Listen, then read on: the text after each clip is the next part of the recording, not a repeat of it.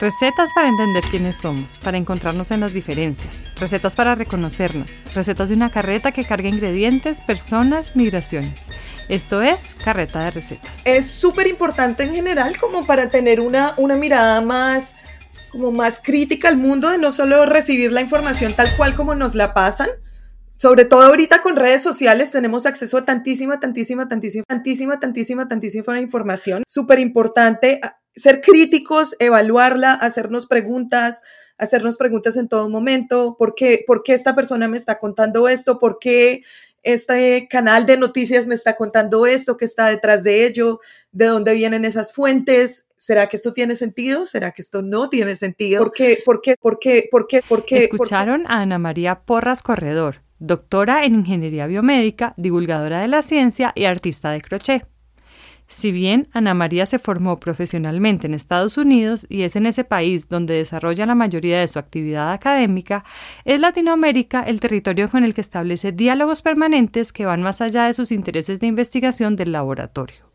Sí, pues se desarrolla de, muchas maneras. Inicialmente, como cuando tú empiezas el doctorado, por ejemplo, todavía no eres tan bueno como pensando en que se te ocurran nuevas ideas. Sobre todo es porque... Ana María comenzó a encontrar vacíos en ciertos enfoques de la ciencia que a ella le interesaban.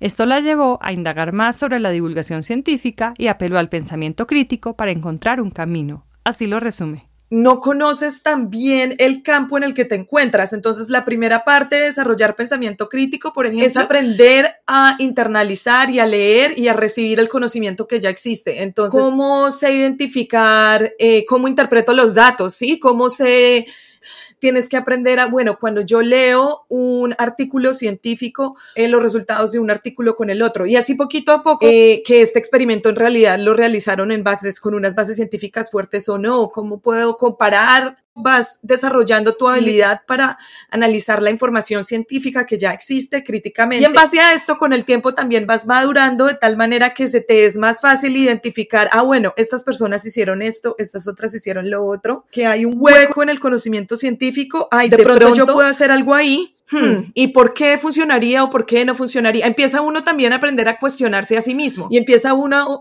con el tiempo a aprender a cuestionar a sus compañeros de laboratorio. Cuando uno termina un doctorado, uno termina siendo como el experto en ese tema súper específico y, pero ¿y qué pasa con este otro pedazo? Y es impresionante porque a lo último termina uno incluso cuestionando a su propio, a su propio asesor, a su propio jefe, que también es parte del, pensamiento crítico. Eh, también cosas como este experimento no me funcionó. Hmm. ¿Ahora qué hago? ¿Por qué? ¿Cómo? ¿Qué, qué tengo que hacer para saber exactamente por qué no me funcionó? Todo eso forma parte del pensamiento crítico. Es algo que, por ejemplo, ahorita mismo todos necesitamos al consumir tanta información sobre la pandemia en la que nos encontramos. Entonces, sí, el pensamiento crítico hace parte del día a día de nosotros los científicos. Ella es Ana María Porras y su historia está en El cilantro, Microbios en crochet y Techos de cristal, episodios 14 y 15 de Carreta de Recetas, un programa sobre cocina, género, política y cultura.